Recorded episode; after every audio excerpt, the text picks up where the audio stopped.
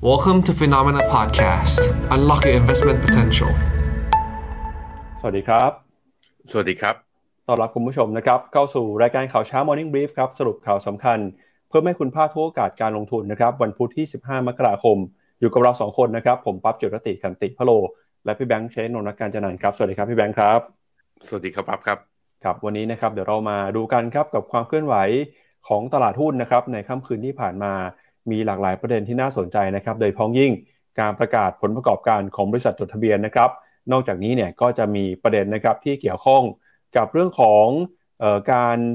ประกาศตัวเลขเศรษฐกิจสหรัฐด้วยนะครับ มีประเด็นเรื่องของการเมืองนิวซีแลนด์ที่มีผู้นำคนใหม่นะครับเข้ามารับตำแหน่งเป็นที่เรียบร้อยแล้ว แล้วก็มีความเคลื่อนไหวนะครับที่เกิดขึ้นในเรื่องของเศรษฐกิจเรื่องของการลงทุนในบ้านเรานะครับ หลายเรื่องเลยทีเดียว โดยอะไรก็ตามเนี่ยเมื่อคืนนี้นะครับตลาดหุ้นสหรัฐที่ซื้อขายกันสามารถปรับตัวเคลื่อนไหวนะครับ อออยู่ในแดนบวกได้ในฝั่งของดาวโจนส์แต่ S&P 500 กับ NASDAQ ยังคงปรับตัวลดลงไปอยู่นะครับเพราะฉะนั้นเดี๋ยววันนี้เราจะมาวิเคราะห์แล้วก็เดี๋ยวมาดูกันนะครับว่าเหตุการณ์ที่น่าสนใจประเด็นที่เกี่ยวข้องกับการลงทุนมีเรื่องอะไรบ้างนะครับพี่แบงค์ครับ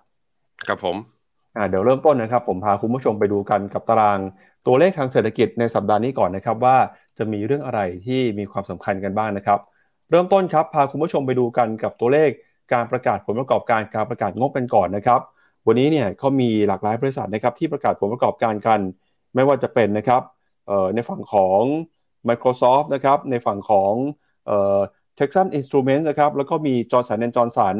เอ่อมี Verizon ด้วยนะครับเดี๋ยวตอนนี้ผมเปิดห้องขับเฮาส์นะครับเชิญพี่แบงค์เข้ามาอีกครั้งหนึ่งนะครับก็ซึ่งหลาย ๆ เรื่องครับเป็นเรื่องที่มีความน่าสนใจนะครับการประกาศผลประกอบการในรอบนี้ของ Microsoft เนี่ยก็เกิดขึ้นท่ามกลางการ ออกมาปลดคนงานปลดพนักงานครั้งประวัติศาสตร์เลยนะครับ ก็เดี๋ยวมาดูกันว่าเป็นยังไงบ้างครับ แล้วเดี๋ยวพรุ่งนี้นะครับมีงบของ Tesla วันพฤหัสบดีครับมี Intel มี Visa นะครับมี Mastercard แล้วก็วันศุกร์มี Chevron ซึ่งเป็นหุ้นในกลุ่มพลังงาน แล้วก็อย่างที่บอกไปนะครับว่าสัปดาห์นี้ครับเป็นสัปดาห์ที่ตลาดหุ้นจีนฮ่องกงยังคงหยุดอย่างต่อเนื่อง แล้วก็ตลาดหุ้นไต้หวันด้วยนะครับวันนี้ตลาดหุ้นที่ยังคงหยุดต่อนะครับ ก็มีหลากหลายตลาดนะครับ ซึ่งเดี๋ยวเราก็จะมาวิเคราะห์กันนะครับว่า มีตลาดไหนที่ปิดทำการไปบ้างนะครับ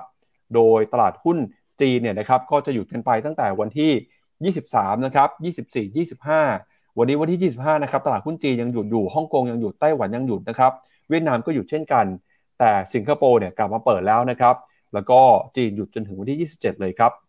เดี๋ยวมาเริ่มต้นกันนะครับกับความเคลื่อนไหวของตลาดหุ้นในค่ำคืนที่ผ่านมานะครับ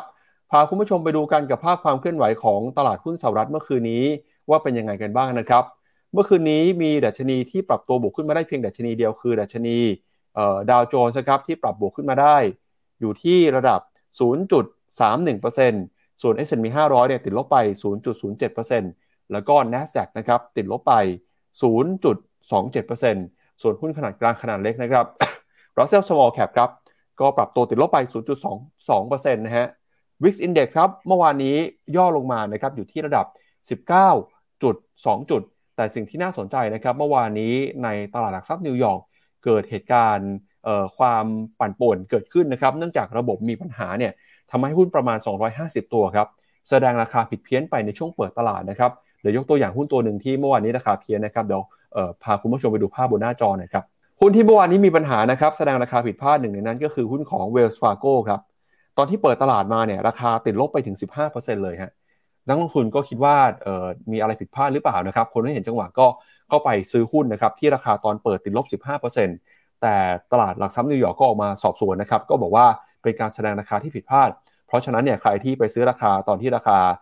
แสดงยังไม่ถูกต้องเนี่ยก็จะถูกยกเลิกคำสั่งซื้อไปนะครับ แล้วก็ราคาก็กลับมาเคลื่อนไหวตามปกติเมื่อวานนี้อย่างเวลซาโกก็บวกขึ้นมาได้ประมาณ 2%ครับพี่แบงค์อือครับผม ตัวดัชนีของฝั่งตลาดหุ้นนั้น ที่น่าสนใจที่สุดก็คือตัว S&P นะ คือเมื่อวานนี้ investment team คุยกันเนี่ยก็เกือบจะกลายเป็น technical call ระดับหนึ่ง เพราะว่าเมื่อวันจันทร์เนี่ยที่ดีดขึ้นมาได้ประมาณ 47 จุด แล้วขึ้นมายืนเหนือ 4,000 จุดอีกครั้งหนึ่ง เป็นการกลับขึ้นมายืนเหนือเส้นค่าเฉลี่ย 200 วัน แล้วก็ทะลุตัวดาวเทรนไลน์เนี่ยขึ้นมาอีกรอบหนึ่ง แต่ว่าพอเมื่อวานนี้มีการย่อลงมา ก็ยังจำเป็นที่จะต้องรอดูก่อนว่า การผ่านเส้นดาวเทรนไลน์รอบนี้ขึ้นมายืนอย่างจริงจังหรือไม่ ซึ่งน่าสนใจนะว่าถ้าจะเป็น tactical call อาจจะเกิดขึ้นภายในสัปดาห์นี้ ก่อนที่หุ้นตัวใหญ่ ๆ หลาย ๆ ตัวเนี่ยจะประกาศงบออกมาเพราะนี่ประกาศออกมายังไม่ถึง 10%ของงบที่ประกาศกันออกมาเลยนะครับ แล้วก็คืออยากซื้อถ้าเทคนิคเขาดียาวเนี่ยอยากซื้อก่อนงบออก และอยากซื้อก่อนเฟดประชุม อันนี้ก็ต้องมารอดูกันว่า แล้วตัว S&P 500 จะยืนเหนือแนวรับที่เป็นดาวเทนไลน์ที่เพิ่งทะลุขึ้นมานี้ได้หรือไม่นะครับ ตัววิกซินเด็กครับมีการดีดกลับมาลงมาต่ำกว่า 20 จุดอีกครั้งหนึ่งก็เป็นสัญญาณที่ดีนะ กับการที่ S&P ขึ้นมายืนเหนือเส้น 200 วันพอกลับแต่กลับมาต่ำกว่า 20 จุด ก็แปลว่าตลาดกลับมา risk on อีกรอบหนึ่งหรือไม่นะฮะตัว Dollar Index อยู่ที่ 101.9 แต่ที่น่าสนใจคือ Dollar Index เมื่อวานนี้ให้ดูกราฟกราฟ 15 นาทีนะฮะ Dollar Index มีการเหวี่ยงขึ้นมานะนับตั้งแต่เวลาตอนประมาณบ่าย 2 เมื่อวานนี้ จนถึงประมาณ 4 ทุ่มบ้านเรา Dollar Index ดีดกลับไปที่ 102.4 ดีดขึ้นค่อนข้างเร็วมาก แต่หลังจาก4ทุ่มปุ๊บเนี่ยราคาก็ร่วงลงอย่างรวดเร็วเหมือนกัน ก็คือว่าก็มีคนแห่ขายดอลลาร์กันออกมา ภายในเวลาประมาณ 1 ชั่วโมงเต็มๆเนี่ยก็ร่วงลงมาแล้วก็กลับมาอยู่ที่ 101.9 ตรงนี้อีกครั้งหนึ่งการเหวี่ยงขึ้นเหวี่ยงลงของดอลลาร์ตัวนี้มีผลต่อสินทรัพย์ตัวหนึ่งเดี๋ยวพาไปดูต่อนะครับแต่ตัวสุดท้ายของตลาดไอของตลาดหุ้นอเมริกาที่อยากให้ดูนะ ความเคลื่อนไหวทางฝั่งนั้นก็คือ bond yield สิบปีครับ bond yield สิบปีก็ปรากฏว่าเมื่อวานนี้มีแรงซื้อกลับเข้ามาเบาๆทำให้อัตราผลตอบแทนของเขาอยู่ที่ 3.449 ก็ตลาดก็ยัง wait and see รอการประชุมของเฟดวันที่ 1 กุมภาพันธ์อีกทีนึงครับปั๊บครับตลาดหุ้นสหรัฐไปแล้วนะครับ พาไปดูต่อที่ตลาดหุ้นยุโรปบ้างครับ เมื่อวานนี้นะครับ ดัชนี DAX ของเยอรมนีครับติดลบไป 0.07% FTSE ร้อยนะครับปรับลงไป 0.35% ส่วน CAC 40 ของฝรั่งเศสปรับตัวบวกขึ้นไม่ได้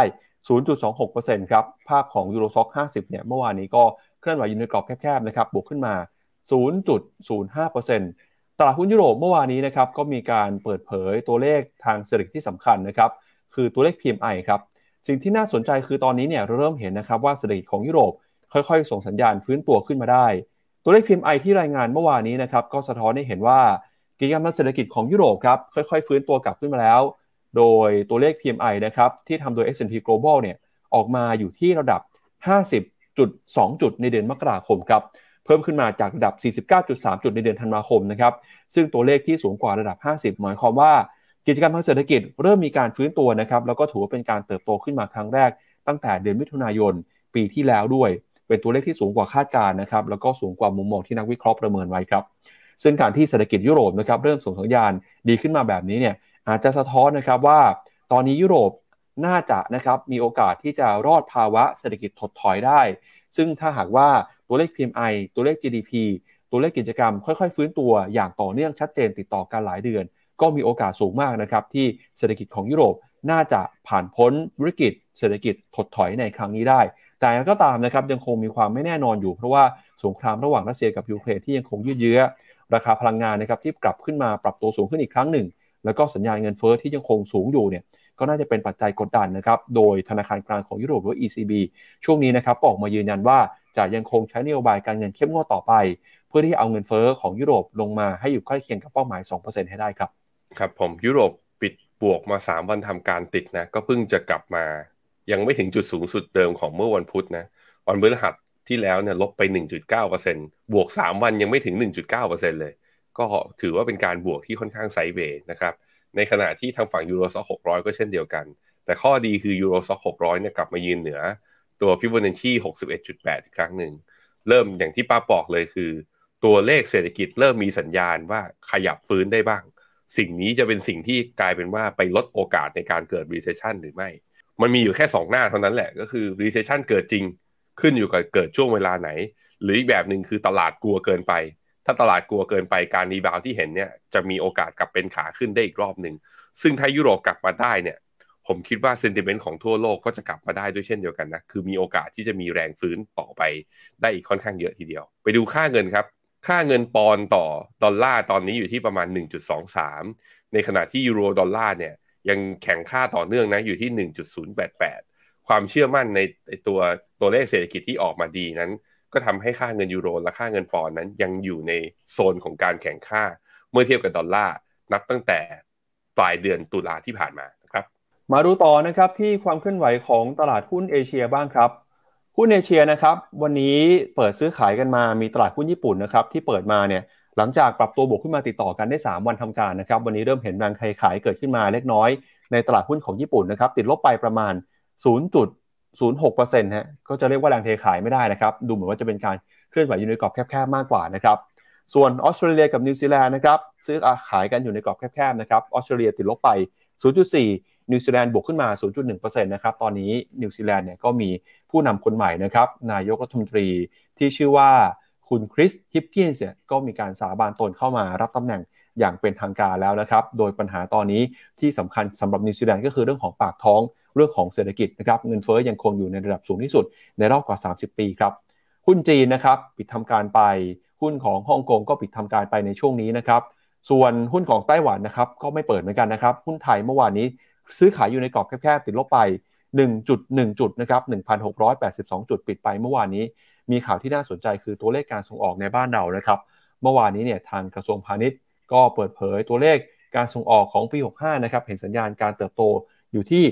5.5%โดยอย่างไรก็ตามเนี่ยปีนี้นะครับ ในหน่วยงานที่เกี่ยวข้องก็ออกมาบอกว่า ค่อนข้างกังวลครับกับสถานการณ์เศรษฐกิจโลกที่จะชะลอตัวทำให้เป้าส่งออกในปีนี้ อาจจะถูกหันลงมา หรือเติบโตเพียงแค่ 1-2%เท่านั้นนะครับ แล้วก็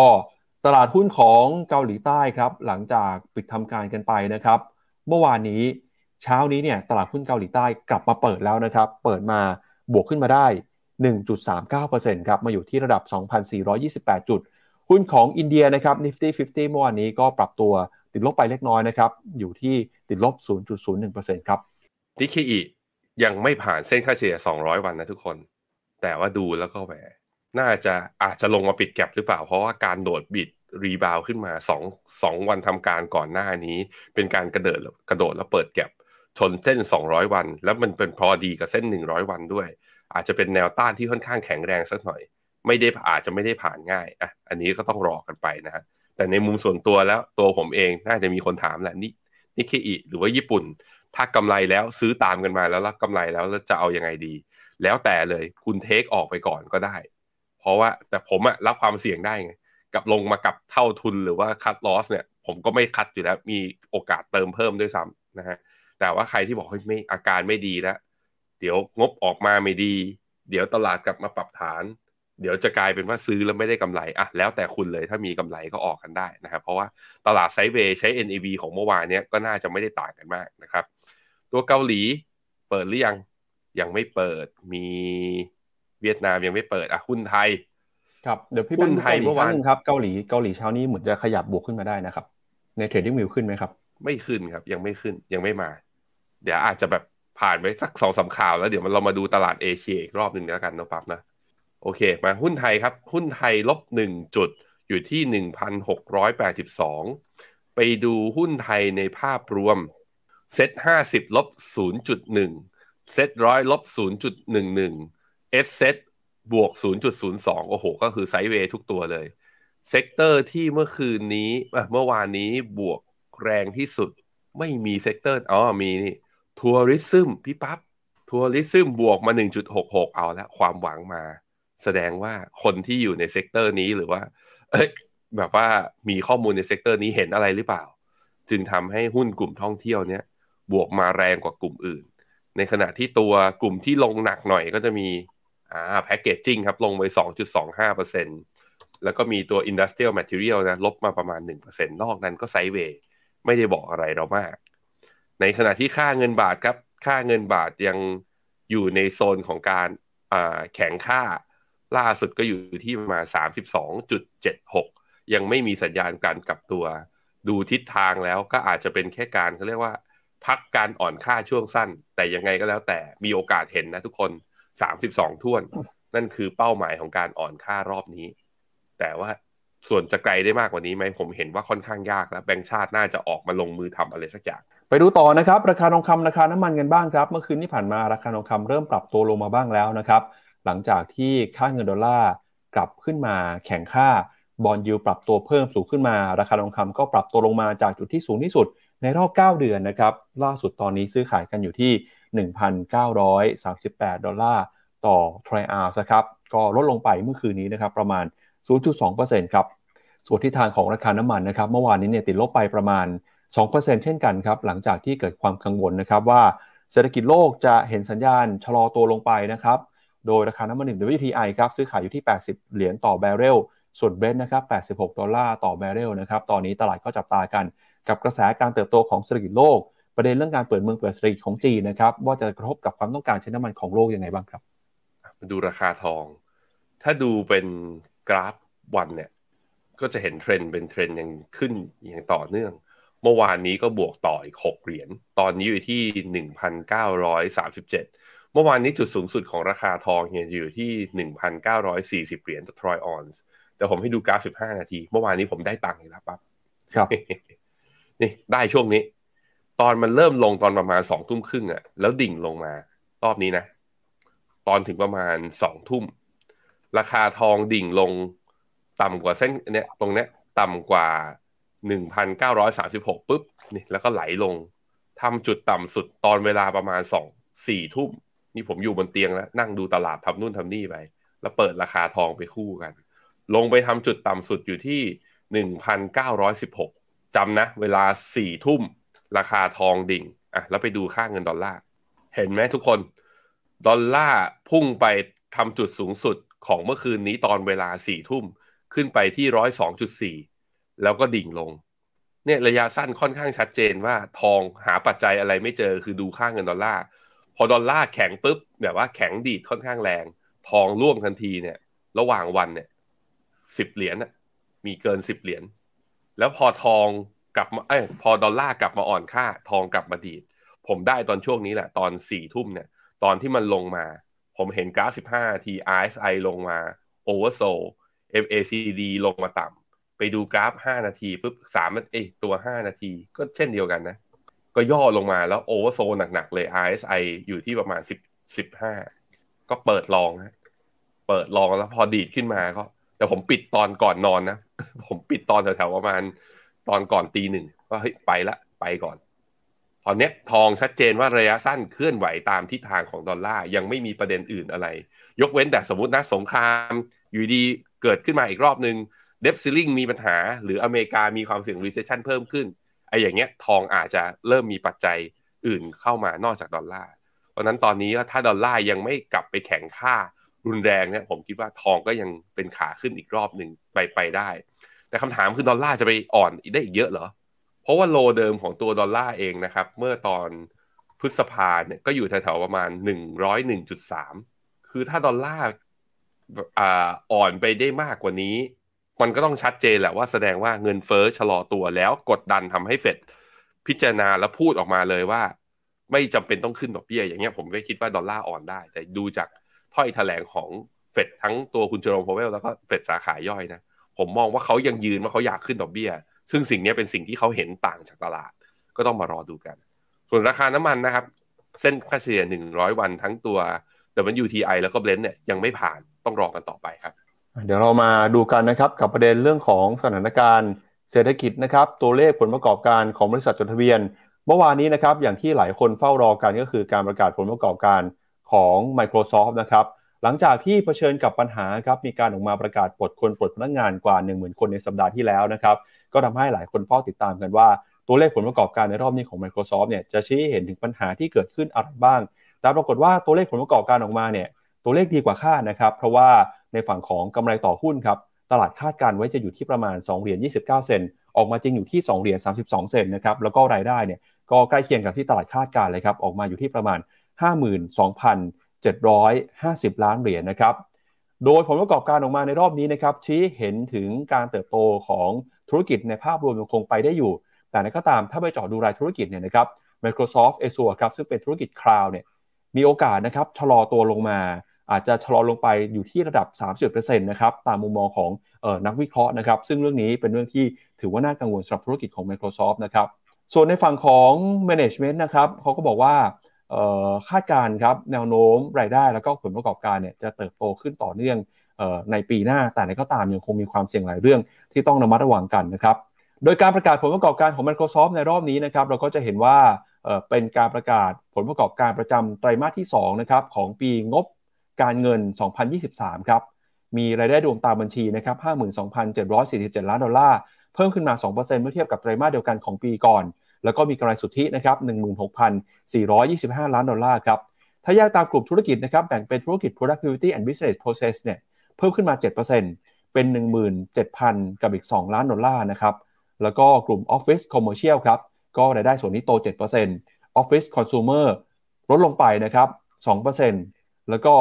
LinkedIIn นะครับเพิ่มขึ้นมา 10%ฮะเดี๋ยวไปดูภาพการแจกแจงรายได้ แล้วก็ค่าใช้จ่ายต้นทุนของ Microsoft กันหน่อยนะครับ ถ้าดูจากภาพนี้นะครับเราก็จะเห็นนะครับว่า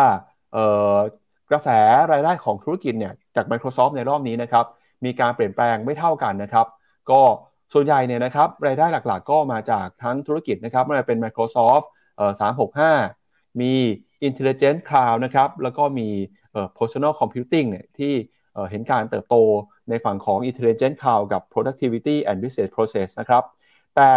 ฝั่งของ Personal Computing เนี่ยหดตัวลงไปนะครับติดลบไปประมาณ 19%ครับทำให้ในภาพรวมนะครับก็จะเห็นรายได้เนี่ยเติบโตขึ้นมา 2%เอ่อกำไรนะครับก็เติบโตขึ้นมา operating profit เติบโตขึ้นมาได้นะครับแต่อย่างไรก็ตามเนี่ยธุรกิจที่ยังคงต้องจับตานะครับก็คือกลุ่ม intelligent cloud นะครับที่มีรายได้เพิ่มขึ้นมาอาโซเนี่ยรายได้เพิ่มมา 30%เ personal computing นะครับลดลงไป 19%แล้วก็ที่บอกว่าลดลงมารอบนี้นะครับส่วนใหญ่ก็มาจากในฝั่งของธุรกิจ Windows OEM ครับที่รายได้หายไปถึง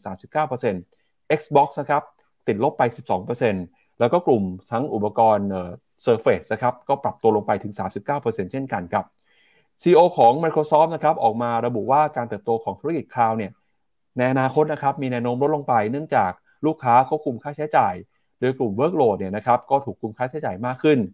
ขณะที่กลุ่มแอปพลิเคชันสำหรับองค์กรนะครับยังคงเติบโตได้สูงอยู่ ตอนนี้ Microsoft Team เนี่ยมีผู้ใช้งานไปแล้วกว่า 280 ล้านคนทั่วโลกครับพี่แบงค์ครับผม ก็ตัว Microsoft พบออกมาเนี่ยดูน่าสนใจทีเดียวนะ ถ้าดูเป็นราคาเนี่ยก็ต้องบอกว่าราคา ไม่ไม่ไม่บวกอะศูนย์จุดสองสอง แต่ว่าข้อดีคือก็ยังยืนเหนือเส้นค่าเฉลี่ยสองร้อยอ่าหนึ่งร้อยวัน หลังจากที่สามารถดีขึ้นมาได้สองวันทำการก่อนหน้านี้คือ วันศุกร์เนี่ยบวกแรงบวกได้สามจุดห้าเปอร์เซ็นตาม NASDAQ เนาะแล้วก็วันจันทร์เนี่ยบวกได้ประมาณหนึ่งเปอร์เซ็นแสดงว่าตลาดก็อาจจะมุมหนึ่งก็คือต้องคาดการไว้ก่อนแล้วระดับหนึ่งแต่จะเห็นว่าจริง ๆ แล้วตัวถ้าเป็นราคาตัว Microsoft อะพี่ปับ๊บเขามีแนวต้านเส้นค่าเฉลี่ย 200 วันเนี่ยอยู่ที่ 225 เหรียญก็คือมีอัพไซด์จากนี้อีกประมาณ 5% ต้องผ่านจุดนี้ไปได้ก่อนถึงจะแปลว่า Microsoft กลับเป็นขาขึ้นจริง ถ้าไปดูราคานะครับจะเห็นว่าช่วงที่มีการประกาศงบออกมาครับพี่แบงค์ตอนนั้นหุ้น Microsoft ยังบวกได้นะครับ แต่พอเห็นไกด์ไลน์จากผู้บริหารเนี่ยที่ออกมาบอกว่าธุรกิจคลาวอย่างเอโซเนี่ยที่จะหดตัวลงไปในอนาคตนะครับก็ทำให้สุดท้ายแล้วหุ้นมีแรงขายออกมากลายเป็นว่าแทบจะไม่บวกเลยนะครับอะนี่ให้ดูฮะ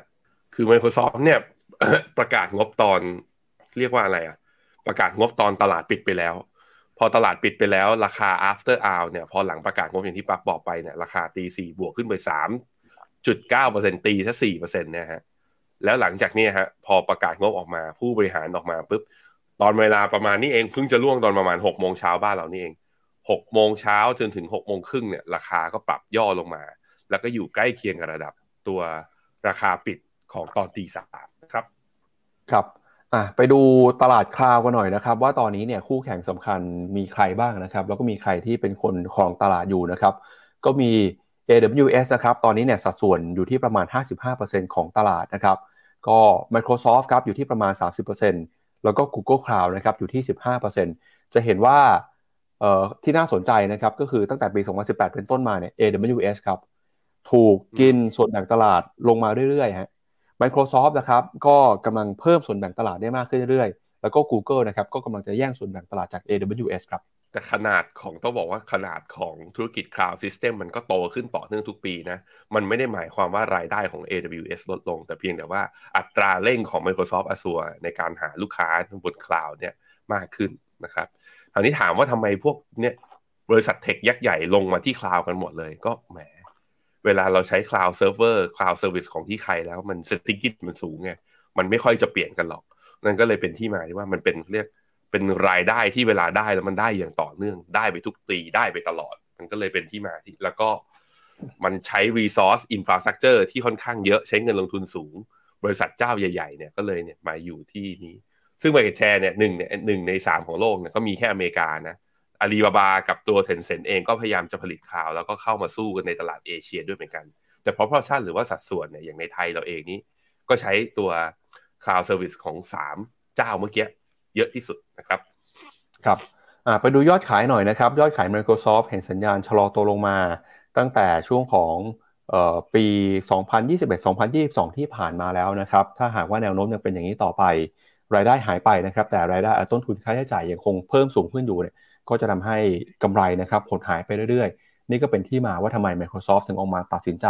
ประกาศลดการจ้างงานนะครับสาเหตุสำคัญที่บอกไปคือ ในปีนี้มีความเสี่ยงที่เศรษฐกิจนะครับจะเข้าสู่ภาวะชะลอตัวเพราะฉะนั้นในบริษัทจำเป็นต้องรัดเข็มขัดไว้ก่อนเลยนะครับมุมมองของนักวิเคราะห์ครับตอนนี้ 52 รายจากบลูเบิร์กนะครับให้คำแนะนำซื้อหุ้น Microsoft ครับราคาปัจจุบันอยู่ที่ 242 ดอลลาร์ราคาเป้าหมาย 288 ดอลลาร์ครับมีอัพไซด์ประมาณ 19% สี่รายให้คำแนะนำถือนะครับแล้วก็หนึ่งรายคำแนะนำขายครับอือฮึกับผม ก็ยังพอมีอัพไซด์แต่ดูจากราคาอย่างที่บอกไว้นะ เส้น 200 วัน มีคนถามคุณจ้า PGT บอกว่าเส้น 2 วันคืออะไร ไม่ใช่ 2 วันนะ 200อะผมพาไปดู เวลาเราดูอย่างนี้เคล็ดลับในการลงทุนเนี่ย เส้นค่าเฉลี่ย 200 วันเขาบอกว่าปีหนึ่งเนี่ยมี 365 วันใช่ไหมแต่ตีตีแล้ววันทำการหรือวันที่ตลาดหุ้นเปิดมันอยู่แถวๆประมาณ200 วัน นั้นเส้นค่าเฉลี่ย 200 วันแปลว่าทุนเฉลี่ยของทุกคนในรอบหนึ่งปีที่ผ่านมาอยู่ที่เท่าไหร่ นั้นนักวิเคราะห์เขาจึงใช้เส้น 200 วันเป็นเส้นมาตรฐานในการดูคือ ถ้ามันต่ำกว่าเส้น 200 วัน มันแปลว่าทุนเฉลี่ยของคนส่วนใหญ่ในรอบหนึ่งปีเนี่ย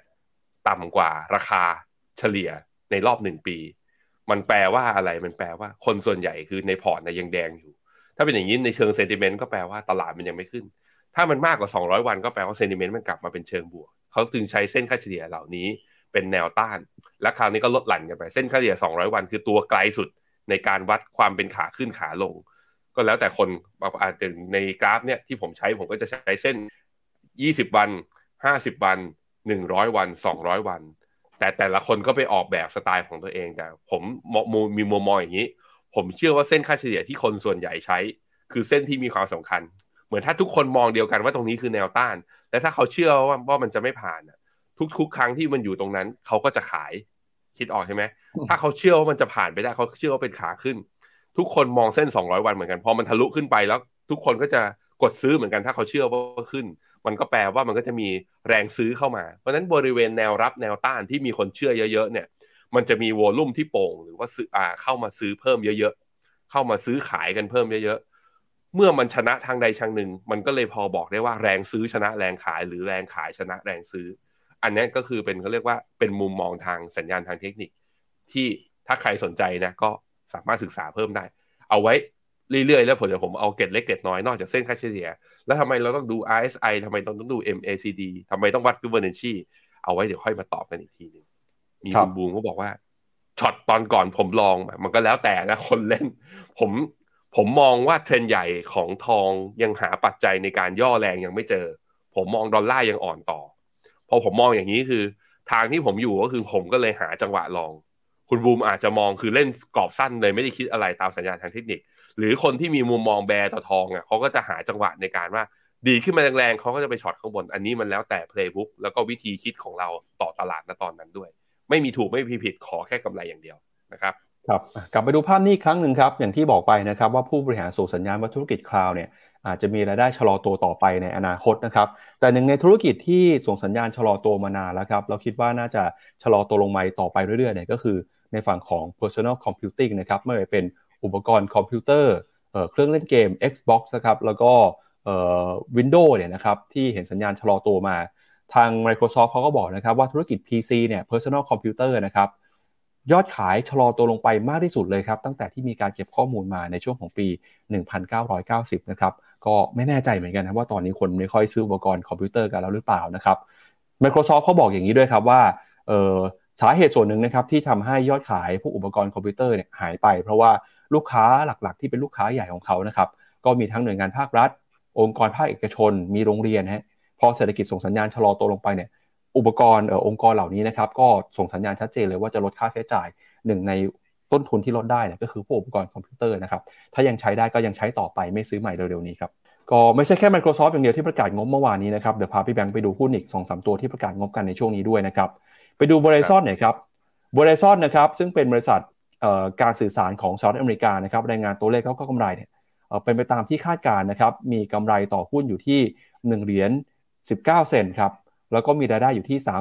35,300 ล้านดอลลาร์ครับแต่นั้นก็ตามเนี่ยนะครับบริษัทก็คาดการณ์ว่ากำไรในปีนี้ จะอยู่ที่ประมาณ4เหรียญ50 ถึง4เหรียญ80 ต่ำกว่าที่นักวิเคราะห์คาดนะครับก็ทำให้ช่วงนี้เนี่ยหุ้นในกลุ่มเอ่อIT communication นะครับยังคงถูกแรงกดดันอยู่ครับอือฮึโอ้โห Verizon คือทำไมผันผวนขนาดนี้ ตอนเวลาหนึ่งทุ่มก่อนเปิดตลาดนะเรียกว่า pre pre trade เนี่ยพอประกาศงบออกมา ลงมาเลยทันที 2.4% แต่ว่าถ้าลองไปดูพอเปิดตลาดมามาจริงเนี่ย ตอนเวลาประมาณสามทุ่มมันราคาหุ้นดีขึ้นมาถึง 42.5 เหรียญ แล้วภายในระยะเวลาคือ 10นาทีแต่ก็ร่วงลงมา ราคาปิดก็ลงกลับมาอยู่ที่ประมาณ 40 เหรียญ ถือว่าเป็นหุ้นที่เมื่อวานนี้มีความผันผวนในวันที่สูงมาก ดูไส้เทียนเขาดิ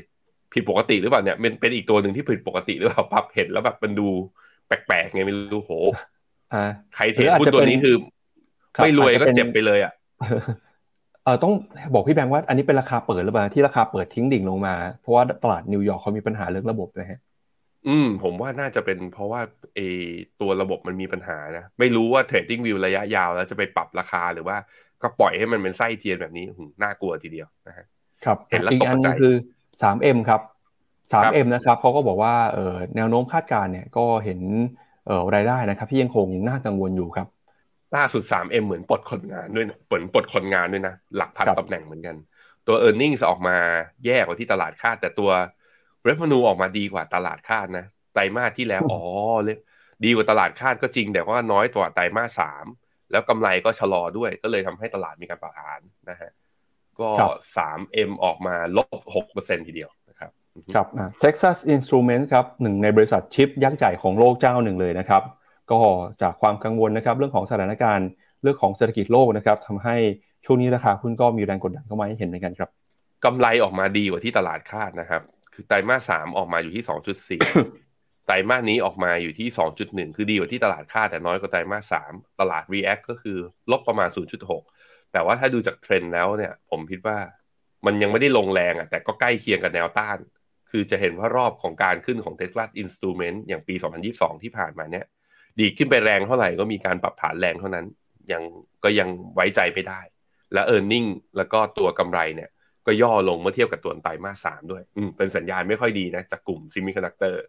ว่าไตรมาสสี่นี้รายได้ยังไม่ฟื้นนะครับครับอีกหนึ่งบริษัทครับคือ Johnson & Johnson ที่ประกาศงบเมื่อวานนะครับ Johnson & Johnson เนี่ยมีกำไรสูงกว่าที่นักวิเคราะห์คาดการณ์ไว้นะครับ แล้วก็มีรายได้ครับ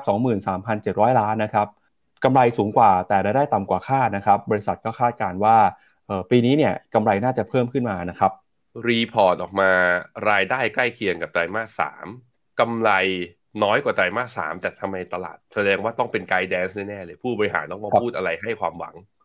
ครับ guidance บอกว่ากำไรต่อหุ้นปีนี้จะอยู่ที่ 10 เหรียญ40 เซนนักวิเคราะห์ค่าหนึ่ง10 เหรียญ30 ครับพี่แบงก์ก็สูงกว่าคาดกับ guidance ดีขึ้นครับอ๋อโอเค ก็เลยทำให้ปิดออกมาเนี่ยบวก เอ๊ะทำไมเป็นแท่งเขียว ผมว่า TradingView วันนี้ error นะคือมันเหมือนราคาปิดอยู่ที่ร้อยยี่สิบหกอะ แต่ทำไมแท่งมันต้องเป็นแท่งเป็นต้องเป็นไส้เทียนสิ ต้อง cap จอไปบอกทีม help desk TradingView หน่อยนะเขียวแบบนี้มันแปลว่าราคาปิดสูงนะไอ้นี่มันคือจริง ๆ คือราคาอยู่ที่เดิม อีกหนึ่งบริษัทนะครับ ก็คือ Google ครับพี่แบงค์เดี๋ยวไปชวนดูความเคลื่อนไหวของ Google หน่อยนะครับ ล่าสุดครับ Google เนี่ยมีคดีความนะครับโดยถูกกระทรวงยุติธรรมของสหรัฐ ยื่นฟ้องครับในข้อหาการผูกขาดตลาดโฆษณาดิจิทัลนะครับในกลุ่ม Display Ad ฮะอันนี้ไม่ใช่ Search Ad นะครับที่เคยฟ้องไปในปี 2020 นะครับจากการเข้าไปซื้อบริษัทคู่แข่ง แล้วก็มีการปรับเปลี่ยนวิธีการประมูลโฆษณานะครับทำให้คู่แข่งเนี่ยไม่สามารถต่อสู้ได้ครับ ซึ่งพฤติกรรมที่ Google ใช้ในการทำลายคู่แข่งเนี่ยนะครับก็มีหลายอย่างด้วยกัน ที่กระทรวงยุติธรรมสหรัฐนะครับ ใช้เป็นกรณีในการฟ้องร้อง ไม่ว่าจะเป็นการเข้าไปกว้านซื้อบริษัทคู่แข่งนะครับ เพื่อตัดโอกาส ให้คู่แข่งรายใหม่เนี่ยเข้ามาในตลาดได้ยากขึ้น บังคับนะครับผู้ลงโฆษณาในเว็บไซต์ เจ้าของพื้นที่โฆษณา ต้องใช้เครื่องมือโฆษณาของ Google เท่านั้น มีการจำกัดการประมูลโฆษณาบน Ad Exchange ของ Google นะครับไม่ให้คู่แข่งแพลตฟอร์มโฆษณารายอื่นเนี่ยเข้ามาแข่งกับ Google ได้ง่าย ๆ ด้วยรวมไปถึงนะครับมีวิธีในการปรับแก้ไขข้อมูลโฆษณาทำให้คู่แข่งนะครับไม่สามารถเข้ามาได้ครับซึ่งคดีความนี้นะครับกระทรวงยุติธรรมของสหรัฐเนี่ยก็ได้มีการยื่นฟ้องต่อศาลนะครับ แล้วก็จะดำเนินกระบวนการตามกฎหมายต่อไป ฝั่ง Google ออกมาตอบโต้นะครับบอกว่าการเข้าไปซื้อบริษัทโฆษณาคู่แข่ง เกิดขึ้นมานานแล้วนะครับไม่ว่าจะเป็น a d m e l ในปีใน 12 ปีก่อน มี Double Click 15 ปีก่อนนะครับก็บอกว่าการซื้อกิจการเนี่ยแล้วทำลายคู่แข่งตอนนี้อาจจะไม่ใช่เรื่องที่ถูกต้องนักนะครับ เพราะว่ามีคนใหม่ๆเนี่ยเข้ามาอยู่ในตลาดเป็นจำนวนมาก แล้วก็การเข้าไปซื้อบริษัทตอนนั้นเนี่ยทางกระทรวงยุติธรรมสหรัฐก็เป็นผู้อนุมัติให้ด้วยซ้ำนะครับ Google บอกว่าตลาดโฆษณาออนไลน์เนี่ยยังคงมีการแข่งขันสูงครับ มีผู้เล่นรายใหม่เข้ามา ไม่ว่าจะเป็น Amazon Apple TikTok นะครับรวมถึง Microsoft ด้วย นอกจากนี้ Google ก็บอกว่าที่ผ่านมาเคยถูกฟ้องร้องกรณีแบบนี้แล้ว แต่ก็สามารถต่อสู้แล้วก็ชนะคดีนะครับศาลยกฟ้องในที่สุดครับ อือครับผม เอาละ Google เข้าสู่ขาลงหรือไม่มีคนถามอย่างนี้แน่ๆบอกว่าอะโดนข้อหาผูกขาดตลาด กระทรวงคือรัฐบาลเริ่มไม่ปลื้มแถมแถม อ้ Chat GPT เนี่ยไปอยู่ในมือ Microsoft ซึ่งเป็นคู่แข่งคนสำคัญแน่นอนในอนาคตเพราะนั้น Google อาจจะจะเป็นต้องพัฒนา แต่คือเอาระยะสั้นๆเนี่ยผมคิดว่า Search Engine เนี่ยถ้าในแง่ของการใช้งาน มันยังเป็น Google อยู่นั่นแหละ แต่ระยะยาวๆ เราเห็นแล้วการเข้ามาของ AI การเข้ามาของ Machine Learning ใครที่พัฒนาได้เร็วกว่า แต่ก็อย่าลืมนะเอ Google เนี่ยมีมีตัว AI ที่ชนะเกมโกะของโลกใช่ไหมไอตัว AlphaGo อะก็อยู่ในบริษัทลูกของเขาด้วยเช่นเดียวกัน คือไม่มีข่าวไม่ได้แปลว่าไม่พัฒนา เพราะนั้นเกมต่อไป speed ต่อไปของ tech เนี่ย ผมคิดว่าอาจจะเป็นอย่างที่บิลเกตส์บอก ก็คือมันไม่อาจจะไม่ได้อยู่ในที่บอกเชนก็อาจจะเป็นอีกธุรกิจหนึ่งที่อาจจะเติบโตได้ แต่ตัวที่จะแปรเปลี่ยน landscape ของการเรียกว่าของยุคอินเทอร์เน็ตไป อาจจะเป็นตัว AI นี่แหละ แล้ว Google จะสามารถที่จะเปลี่ยนแปลงได้หรือเปล่านะฮะถ้าดูที่ตัวราคาหุ้นของ Google เนี่ยก็ค่อนข้างชัดเจนว่ายังเป็นขาลง ถึงแม้ว่าจะมีการดีด rebound ขึ้นมาในช่วง 2 วันที่ผ่านมา ยืนเหนือเส้นค่าเฉลี่ย 200 ก็ตาม แต่ว่าการอะเสียโทษทีครับ ยืนเหนือเส้นค่าเฉลี่ย 100 วัน แต่ก็มีการยืนเหนือเส้นค่าเฉลี่ย 100 วันมาก่อนหน้านี้แล้วเดือนสิงหา แล้วก็ไม่สามารถยืนได้แล้วก็กลับมาเป็นขาลงได้อีกรอบหนึ่งเพราะนั้นเส้นนี้อาจจะยังไม่มีนัยยะอะไรต่อนักลงทุน คือนักลงทุนน่าจะอยากเห็นคือทะลุเหนือร้อยสามขึ้นไป หรือทะลุเหนือเส้นค่าเฉลี่ย 200 วัน ซึ่งตอนนี้อยู่ที่ 105 เหรียญขึ้นไปก่อนถึงจะกลับมาเป็นขาขึ้นได้นะครับ มาดูต่อนะครับ แล้วเศรษฐกิจสหรัฐตอนนี้ ถือว่าน่ากังวลแค่ไหนมีอะไรที่ต้องห่วงบ้างนะครับ ล่าสุดครับเมื่อวานนี้มีการเปิดเผยนะครับ ตัวเลข PMI ในฝั่งของภาคผลิตและก็ภาคบริการนะครับ ปรากฏว่ากิจกรรมทางเศรษฐกิจของสหรัฐนะครับ ยังคงส่งสัญญาณชะลอตัวลงมาอย่างต่อเนื่อง S&P Global นะครับก็บอกว่า PMI ภาคผลิตและภาคบริการ เบื้องต้นของสหรัฐปรับตัวนะครับอยู่ที่ระดับ 46.6 ครับ ซึ่งก็ถือเป็นการหดตัวนะครับต่ำกว่าระดับ 50 เนี่ยติดต่อกัน เป็นเดือนที่ 7 แล้ว แม้ว่าในเดือนมกราคมนะครับจะเห็นสัญญาณฟื้นตัวขึ้นมาจากเดือนธันวาคมก็ตาม ธันวาคมอยู่ที่ระดับ 45 จุด มกราขยับขึ้นมาเป็น 46.6 นะครับ PMI ในรอบนี้ครับถูกกดดันจากคำสั่งซื้อใหม่นะครับซึ่งปรับตัวลงมาติดต่อกันเป็นเดือนที่ 4 ขณะที่การจ้างงานเพิ่มขึ้นมาเพียงเล็กน้อยแม้ว่าความเชื่อมั่นของภาคธุรกิจนะครับจะดีดตัวขึ้นมาแต่ระดับที่สูงที่สุด ในรอบ 4 เดือนก็ตามครับซึ่งเรื่องนี้นะครับก็ทำให้หลายคนกังวลครับว่าเศรษฐกิจของสหรัฐปีนี้นะครับที่มีความเสี่ยงทั้งจากเรื่องของเงินเฟอ้อที่ยังอยู่ในระดับสูง การใช้นโยบายการเงินที่เข้มงวดของธนาคารกลางสหรัฐนะครับโดยคณะกรรมการเฟดส่งสัญญาณก่อนการประชุมบอกว่าจะสนับสนุนให้มีการใช้นโยบายการเงิน เข้มงวดยาวนานต่อไป เพื่อให้เงินเฟอ้อลงมาต่ำกว่าเป้าหมาย 2%ให้ได้ กระแสนะครับการรัดเข็มขัดของบริษัทจดทะเบียน อุตสาหกรรมเทคมีการเลิกออฟมีการปรับลดการจ้างงานลง เศรษฐกิจสหรัฐในปีนี้กังวลเรื่องของเศรษฐกิจถดถอยนะครับเศรษฐกิจชะลอตัว จะทำให้เป็นแรงกดดันต่อการลงทุนด้วยนะครับ เพราะฉะนั้นเราต้องจับตาเศรษฐกิจสหรัฐตอนนี้กันอย่างใกล้ชิดเลยทีเดียวครับครับเดี๋ยวมาดูตัวเลขนะครับ PMI ที่ออกมาประกาศในรอบนี้กันนะครับ มีหลายเรื่องที่ยังคงต้องรอเฝ้าจับตากันต่อไปนะครับ ก็อย่างที่เราเห็นนะฮะว่า ตอนนี้เนี่ยกิจกรรมทางเศรษฐกิจของสหรัฐนะครับ ยังคงอยู่ในระดับที่หดตัวอยู่นะครับ ติดต่อกันมา 7 เดือนแล้วนะครับ ก็ชะลอตัวลงมาตั้งแต่จุดที่สูงที่สุดในช่วงของกลางปี 2021 ครับ นั่นก็แปลว่าสัญญาณเรื่องความเสี่ยงเรื่องเศรษฐกิจถดถอยหรือ recession ที่ตลาดพูดกันมาตั้งแต่ปีที่แล้วยังอยู่กับเรานะทุกคน แต่เพียงแต่ตลาดมันตลาดหุ้นอเมริกามันเหมือนจะไม่ไปทางนั้น มันเหมือนจะอยากขึ้นมากกว่า มันต้องมีคนผิดแหละ ไม่ recession ไม่เกิดก็คือเฟดเรียกว่าเออเฟดขู่เราเกินจริง ไม่รู้ไปทางไหน แต่ทางสัญญาณทางเทคนิคตอนนี้ก็ใกล้จุดวัดใจนะครับ โดยเฉพาะตัว S&P 500 เนี่ย สัญญาณเทคนิคเข้าคอหมายแบบสัญญาณทางเทคนิคมันบอกว่าอยากจะขึ้นเหลือเกิน รอดูภายในสัปดาห์นี้นะ ย้ำอีกครั้งหนึ่งสัปดาห์นี้อาจจะมี technical call ตลาดหุ้นสหรัฐ ถ้า S&P 500 ยังสามารถยืนอยู่ที่บริเวณเนี้ยเหนือเส้นค่าเฉลี่ย 200 วัน แล้วก็ทะลุตัวไอ้ดาวเทรนไลน์ที่มีมาตั้งแต่ปี 2022 ได้นะครับเดี๋ยวชวนพี่แบงค์กลับไปดูตลาดหุ้นเอเชียหน่อยนะครับ ตอนนี้เกาหลีใต้น่าจะเห็นความเคลื่อนไหวแล้วนะครับ ว่าเป็นยังไงบ้างครับ ทางฝั่งเอเชียเช้านี้ นิกเคอิกลับมาบวกเล็กน้อย 0.08 ตัวคอสปีเกาหลีทำไมมันยังไม่ขึ้นนะพี่ปั๊บออกขึ้นมาแล้ว ยังนี่มันราคาปิดเหมือนเดิม ผมว่า TradingView วันนี้มี error นะ มันทำให้ไลฟ์เราดูแย่นะ TradingView มันดูแบบราคาดูแบบมันราคาดูไม่ตรงนี่ครับมีคุณธีรวุฒิก็บอกว่าวันนี้วันเกิดเขาอยากให้ TradingView ลดราคาให้หน่อย เขาจะไปรู้ได้ยังไงว่าวันเกิดใครเป็นวันไหนไม่ได้ เขาก็ต้องลดตามเทศกาลถูกไหมคุณธีรวุฒิ ครับคืออย่าง happy birthday คุณธีรวุฒิด้วยนะครับอ่า happy birthday นะฮะคุณจอร์ดีเขาบอกว่า Thanksgiving เนี่ยตอนนั้นลดเยอะนะ40ถึง60 แล้วก็มี Black Monday ใช่ไหมครับตอนที่พวกสินค้าไซเบอร์ลดนั่นแหละตอนนั้นผมก็ต่ออายุไปช่วงนั้นเหมือนกัน ราคาก็ได้ราคาดีทีเดียวอะไปรอกันหน่อยแต่ว่า เอาเป็นว่าวันนี้ผมว่า Trading View ดูกราฟมันเออเออนิดนึงทำไมคอสปีเปิดแล้วทำไมตัว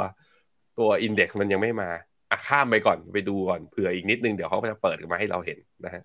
ครับไปนิวซีแลนด์บ้างครับ ล่าสุดนะครับนิวซีแลนด์ได้ผู้นำคนใหม่คุณคริสฮิปกินส์นะครับสาบานตนเข้ามารับตำแหน่งอย่างเป็นทางการ เป็นนายกรัฐมนตรีคนที่ 41 นะครับของนิวซีแลนด์เป็นที่เรียบร้อยแล้ว หลังจากสัปดาห์ที่ผ่านมานะครับหลายคนก็ช็อกไปตามๆกัน เนื่องจากกรณีนะครับของคุณ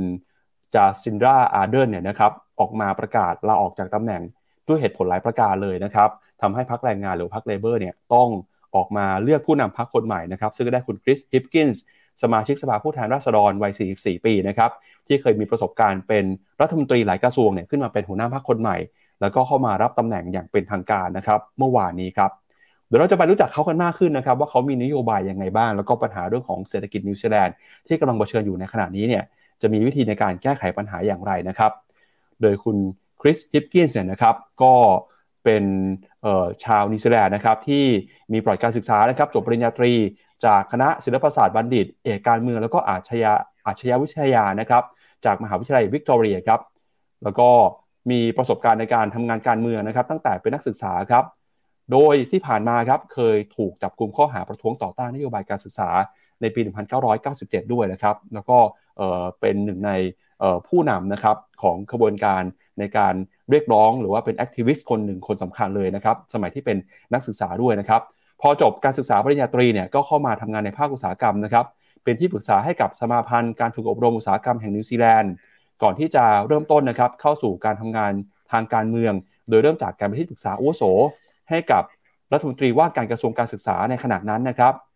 แล้วก็เข้ามาเป็นสมาชิกรัฐสภาของนิวซีแลนด์ในการเลือกตั้งเมื่อปี 2008 ครับ ซึ่งเขาแล้วก็เป็นผู้สมัครหนึ่งในคนที่ได้รับการเลือกตั้งนะครับ อย่างต่อเนื่องมาตั้งแต่ปี 2008 เลยทีเดียวครับ ในช่วง 9 ปีแรกของการเป็นสมาชิกสภาผู้แทนราษฎรนะครับพรรคแรงงานของเขาเนี่ยเป็นพรรคฝ่ายค้าน แล้วก็ในสมัยแรกเนี่ยคุณคริสนะครับก็ทำหน้าที่เป็นโฆษกของพรรคแรงงานด้วย นอกจากนี้นะครับก็มีจุดยืนนะครับที่สนับสนุนนะครับเรื่องสิทธิของแรงงาน มีประสบการณ์นะครับในการเป็นรัฐมนตรีว่าการกระทรวงศึกษาธิการในปี 2017 แล้วก็เป็นรัฐมนตรีนะครับกระทรวงสาธารณสุขนะครับ แล้วก็ในการเลือกตั้งนะครับที่ผ่านมาเนี่ยก็ถูกได้รับความไว้วางใจเข้ามารับตำแหน่งอีกหนึ่งสมัยนะครับ จนถึงตอนที่คุณจาซินดาอาร์เดิร์นเนี่ยลาออกจากตำแหน่งนะครับพรรคเลเบอร์เนี่ยก็ให้ความไว้วางใจให้เขาเป็นผู้นำคนใหม่นะครับ แล้วก็ทำให้ได้เป็นนายรัฐมนตรีด้วย แล้วก็มีการสาบานรับตำแหน่งไปเมื่อวานนี้นะครับ โดยนโยบายที่เขาออกมาพูดนะครับเขาก็บอกว่าเขาสนใจนะครับเรื่องของความยุติธรรม ความเสมอภาคความเท่าเทียม โดยเชื่อว่าชาวนิวซีแลนด์ทุกคนเนี่ยควรมีโอกาสได้แสดงศักยภาพสูงสุด การ์เดียนวิเคราะห์นะครับบอกว่าคุณฮิปกินส์เนี่ยเป็นนักการเมืองที่มีบุคลิกแตกต่างจากนายกคนก่อน มีการมองโลกนะครับที่มีความจริงจัง แล้วก็มีการตอบโต้นะครับ มีนโยบายต่างๆเนี่ยที่เรียกได้ว่าดุดันกว่าคุณอาร์เดินมากนะครับ โดยเขาชอบการโต้เถียงครับ แล้วก็เชื่อเฉือนคารมนะครับ บอกว่าเป็นหนึ่งในสมาชิกพรรคแรงงานที่ถือว่ามีความเกรี้ยวกราดมากที่สุดคนหนึ่งเลย เป็นสไตล์ดุดันเลยนะฮะ แล้วก็สถานการณ์เรื่องของเศรษฐกิจตอนนี้เป็นยังไงบ้างครับ ล่าสุดนะครับเดี๋ยวพาคุณผู้ชมไปดูตัวเลขหน่อยว่าเศรษฐกิจนิวซีแลนด์ตอนนี้มีโจทย์ใหญ่อะไรที่ต้องได้รับการแก้ไขบ้าง ในช่วงที่เข้ามารับตำแหน่งนะครับ เราก็จะเห็นว่าเงินเฟ้อของนิวซีแลนด์เนี่ยตอนนี้นะครับยังคงอยู่ในระดับสูงครับตัวเลขเงินเฟ้อสูงเกินกว่า 7%ซึ่งเป็นตัวเลขเงินเฟ้อที่สูงที่สุดในรอบ 30 ปีนะครับท่ามกลางความกังวล ภาวะเศรษฐกิจถดถอยเศรษฐกิจชะลอตัว ตอนนี้นะครับธนาคารกลางของนิวซีแลนด์มีการปรับขึ้นอัตราดอกเบี้ยมาตั้งแต่กลางปี 2021 นะครับ อัตราดอกเบี้ยนโยบายอยู่ที่4%ฮะเพราะฉะนั้นเนี่ยก็เป็นโจทย์ใหญ่ๆคล้ายๆกับประเทศอื่นนะครับที่เงินเฟ้อยังคงอยู่สูง ธนาคารกลางจำเป็นนะครับต้องใช้นโยบายที่จะเอาเงินเฟ้อลงมาให้ได้ แล้วก็รัฐบาลมีโจทย์หลายโจทย์ที่ต้องแก้ไขนะครับเรื่องการกระตุ้นเศรษฐกิจแล้วก็ฟื้นเศรษฐกิจ ให้มีการจับจ่ายใช้สอยมีการบริโภคนะครับเพื่อที่จะเติบโตต่อไปในอนาคตอย่างมีเสถียรภาพครับครับผมและเงินเฟ้อสูงเนี่ยแต่กลายเป็นว่า outlook ต่อเศรษฐกิจของนิวซีแลนด์เนี่ยยังไม่ค่อยดีนะพี่ปั๊บหน้าต่อไปก็จะเห็นว่า ตัว Bloomberg consensus เนี่ยคาดการณ์ว่า GDP forecast ของตัวนิวซีแลนด์เนี่ยปี 2023 นี่จะอยู่ที่ 1.5 ปี 2024 นี่จะอยู่ที่ 1.1 เงินเฟ้อสูงเศรษฐกิจชะลอไม่ได้ นี่คือปัญหาและความท้าทาย ไม่ว่าผู้นำคนไหนก็แล้วแต่นะครับ ก็จากเรื่องของนิวซีแลนด์ไปแล้วนะครับ เดี๋ยวพาคุณผู้ชมไปดูต่อครับ กับคุณอีลอนมัสก์กันบ้างครับ โดยตอนนี้นะครับคุณอีลอนมัสก์เนี่ยก็อยู่ในช่วงของการต่อสู้คดีนะครับที่ถูกฟ้องร้องมา ก่อนหน้านี้ครับ ถ้าใครจำมาได้นะครับในช่วงประมาณสักปี 2018 ครับ คุณอีลอน มัสเนี่ยเขาไปทวิตข้อความข้อความหนึ่งน่าสนใจมาก เขาบอกว่าตอนนี้นะครับกำลังจะพิจารณาที่จะเอาหุ้นของเท s l a เนี่ยออกจากตลาดหุ้นครับที่ราคา 420 ดอลลาร์นะครับแล้วก็บอกว่ามีแหล่งเงินทุนที่ชัดเจนแล้วนะครับ ที่เพียงพอสามารถให้เอาบริษัทออกมาเป็น private company ได้นะครับ ทวิตนี้ถูกทวิตเมื่อวันที่ 7 สิงหาคม ปี 2018 ครับ แต่อย่างที่เราเห็นกันนะฮะว่าแม้จะทวิตไปแล้วเนี่ยสุดท้ายแล้วเทสซาก็ยังคงซื้อขายกันอยู่ในตลาดหุ้นสหรัฐนะครับ ไม่ได้มีการออกมาจากตลาดหุ้นแต่อย่างใดทำให้มีนักทุนกลุ่มหนึ่งครับ รวมตัวกันฟ้องคุณอีลอน มัสครับในข้อหาปั่นหุ้น แล้วก็ช่อโกงครับ เนื่องมาจากข้อความนี้นะครับ ที่ทวิตออกมาเนี่ยทำให้ราคาหุ้นนะครับมีความผันผวน หลายคนก็มองเป็นการปั่นราคาหุ้นด้วยนะครับ โดยคุณอีลอน มัสออกมาต่อสู้นะครับยืนยันว่า ทวิตที่เขาโพสเนี่ยไม่ได้มีความเชื่อมโยงกับความเคลื่อนไหวของราคาหุ้นแต่อย่างใด แม้ว่าณวันนั้นนะครับที่ข้อความนี้ออกมา ราคาหุ้นเทสลาจะบวกขึ้นไปถึงกว่า 13%เลยทีเดียว โดยคุณอีลอน มัสครับ เมื่อวานนี้ก็ออกมายืนยันอีกครั้งหนึ่งว่า ณตอนนั้นที่เขาทวีตไปเนี่ยเขามีความคิดแบบนั้นจริง ๆ นะครับ แล้วก็เงินที่เป็นเงินสนับสนุนเนี่ยก็มีเพียงพอ พร้อมที่เอาเทสลาออกจากตลาดหุ้นได้ แต่อย่างไรก็ตามนะครับ สุดท้ายแล้วเนี่ยทางเทสลานะครับก็บอกว่า เขาไม่สามารถหาหุ้นได้อย่างเพียงพอที่จะนำออกจากตลาดอย่างเพียงลำพังได้นะครับ ก็ต้องอาศัยเงินทุนช่วยเหลือจากซาอุดิอาระเบียนะครับ แต่อะไรก็ตามเนี่ยสุดท้ายแล้วเทสซาเนี่ยก็ไม่สามารถออกจากตลาดได้เป็นการเปลี่ยนแปลงนโยบาย แต่ราคาหุ้นที่ผันผวนนะครับทำให้คุณอีลอนมัสตอนนั้นก็ได้ประโยชน์ไปด้วย แล้วก็ทำให้นักทุนจำนวนหนึ่งเนี่ยมีความเสียหายนะครับ ก็เลยกลายเป็นที่มาของการฟ้องร้องที่เกิดขึ้นในช่วงนี้ครับพี่แบงค์เทสลาจะมีการประกาศ e a r n i n g วันนี้ครับพี่ปับ๊บ เดี๋ยวเช้าวันพรุ่งนี้นะทุกคนกลับมาเปิดดู Morning Brief ใหม่อีกครั้งหนึ่งเราไปดูกันว่างบเทสลาเป็นอย่างไรกันบ้างเทสลาลงมา test ที่เส้นฟิโบนัชชี23.6 เหมือนจะหลุดร้อยเหรียญแต่ไม่หลุด แล้วก็เด้ง rebound กลับขึ้นมา ถ้านับจากจุดต่ำสุดอะนี่บวกขึ้นมา 30-40%แล้วนะบวกขึ้นมาได้ค่อนข้างแรงทีเดียว ตอนนี้อยู่ที่ 43 เหรียญยังต่ำกว่าเส้นค่าเฉลี่ย 50 วัน ดูจากโมเมนตัมแล้วคือเทสลาเนี่ยคือผมคิดว่าจุดเปลี่ยนมีอยู่ 2 มุมนะหนึ่งในทางสัญญาณทางเทคนิคก็ค่อนข้างชัดก็คือ มีแรง technical rebound หลังจากที่ RSI เนี่ยลงมา oversold มากๆ นี่น่าจะเป็นเหตุผลข้อที่ 1 เหตุผลข้อที่ 2 ผมคิดว่าเทสลาเริ่มปรับกลยุทธ์แล้วก็มีการลดราคาในหลาย ๆ ประเทศ พอเทสลาซึ่งเป็นบริษัทผลิต EV ซึ่งมีกำไรแล้วประกาศลดราคาเนี่ยบริษัท EV ที่ยังไม่ได้กำไรแล้วอะจำเป็นที่จะต้องลดราคาด้วยอย่างเงี้ย เพื่อมาสู้กับสงครามราคาหรือ price war เนี่ยทำให้เทสลาดูเหมือนในมุมมองของนักในในในในมุมมองของนักลงทุนนะดูเทสลาจะมีข้อได้เปรียบในเรื่องนี้ นักลงทุนก็เลยมีมุมมองเชิงบวก และก็กลับมาไล่ซื้อหุ้นเทสลาอยู่นะตอนนี้ แต่ยังไงก็แล้วแต่เดี๋ยววันนี้เรามาดูกันครับว่าไตรมาสสี่ยอดส่งมอบรถจะเป็นยังไงกำลังการผลิตจะเป็นยังไง แล้วแบบว่าจะมี guidance อะไรประหลาดประหลาดออกจากอีลอนมัสก์มาอีกหรือเปล่านะครับ เมื่อวานที่ค้างคุณผู้ชมไว้นะครับ ก็คือเรื่องของผลประกอบการของ hedge fund ที่ทำกำไรได้สูงที่สุดในโลกนะครับ จะพาคุณผู้ชมไปดูกันครับ กับวิธีแล้วก็สไตล์การบริหารนะครับ hedge fund ของนักผู้จัดการกองทุนนะครับ คุณเคนกริฟฟินนะฮะจากซิตาเดลครับ โดยในปีที่ผ่านมานะครับซิตาเดลเนี่ยถือว่าเป็นแชมป์เฮดฟันนะครับสร้างผลตอบแทนมากที่สุดในโลก โดยมีการทำกำไรนะครับครั้งประวัติศาสตร์มากกว่า 16,000 ล้านดอลลาร์นะครับในปี 2022 ครับ โดยการสร้างผลตอบแทนในครั้งนี้นะครับถือว่าเป็นการสร้างผลตอบแทนที่มากที่สุดครั้งหนึ่งเลยในอุตสาหกรรมการเงินนะครับ โดยข้อมูลที่ประเมินโดย LCH Investments นะครับจัดอันดับ hedge fund 20 อันดับแรกที่สามารถสร้างผลตอบแทนได้รวมกันเนี่ยมากที่สุดนะครับ ปรากฏว่า 20 อันดับแรกเนี่ยสร้างผลตอบแทนรวมกันสูงถึง 22,400 ล้านเหรียญสหรัฐนะครับ ซึ่งซิทาเดลเนี่ยสามารถทำกำไรได้ทะลุ 15,000 ล้านดอลลาร์ ทะลุสถิติเดิมนะครับที่คุณจอห์นพอสันเคยทำไว้ในวิกฤตซับพรามในปี 2007 ครับกองทุนรัวทงนะครับของ hedge fund นี้เนี่ยลงทุนกันอย่างยาวนานนะครับโดยกองทุนที่ได้กำไรสูงที่สุดคือกองทุนที่ลงทุนนะครับตั้งแต่หุ้นไปจนถึงสินค้าโภคภัณฑ์ สามารถสร้างผลตอบแทนได้สูงถึง 38%ในปีที่แล้ว ด้วยกลยุทธ์นะครับที่จะวิเคราะห์ทั้งในแง่ของตราสารหนี้ปัจจัยมหาภาค การวิเคราะห์ในเชิงปริมาณรวมไปถึงเครดิตด้วยนะครับโดยในปีที่แล้วครับซิชเดลเนี่ยทำกำไรให้กับนักทุนได้มากถึง 8,500 ล้านดอลลาร์สิ่งที่เกิดขึ้นนะครับสวนทางกับบริษัท hedge fund อื่นในอุตสาหกรรม เพราะ hedge fund ส่วนใหญ่เนี่ยปีที่แล้วขาดทุนรวมกันไป เกินกว่า 28,000 ล้านดอลลาร์นะครับท่ามกลางความผันผวนของตลาด โดย hedge fund นะครับ 20 อันดับทำผลตอบแทนเฉลี่ยอยู่ที่ 3.4%ขณะที่ hedge fund ที่เหลือนะครับขาดทุนอยู่ที่ประมาณเฉลี่ย 8.2%ครับ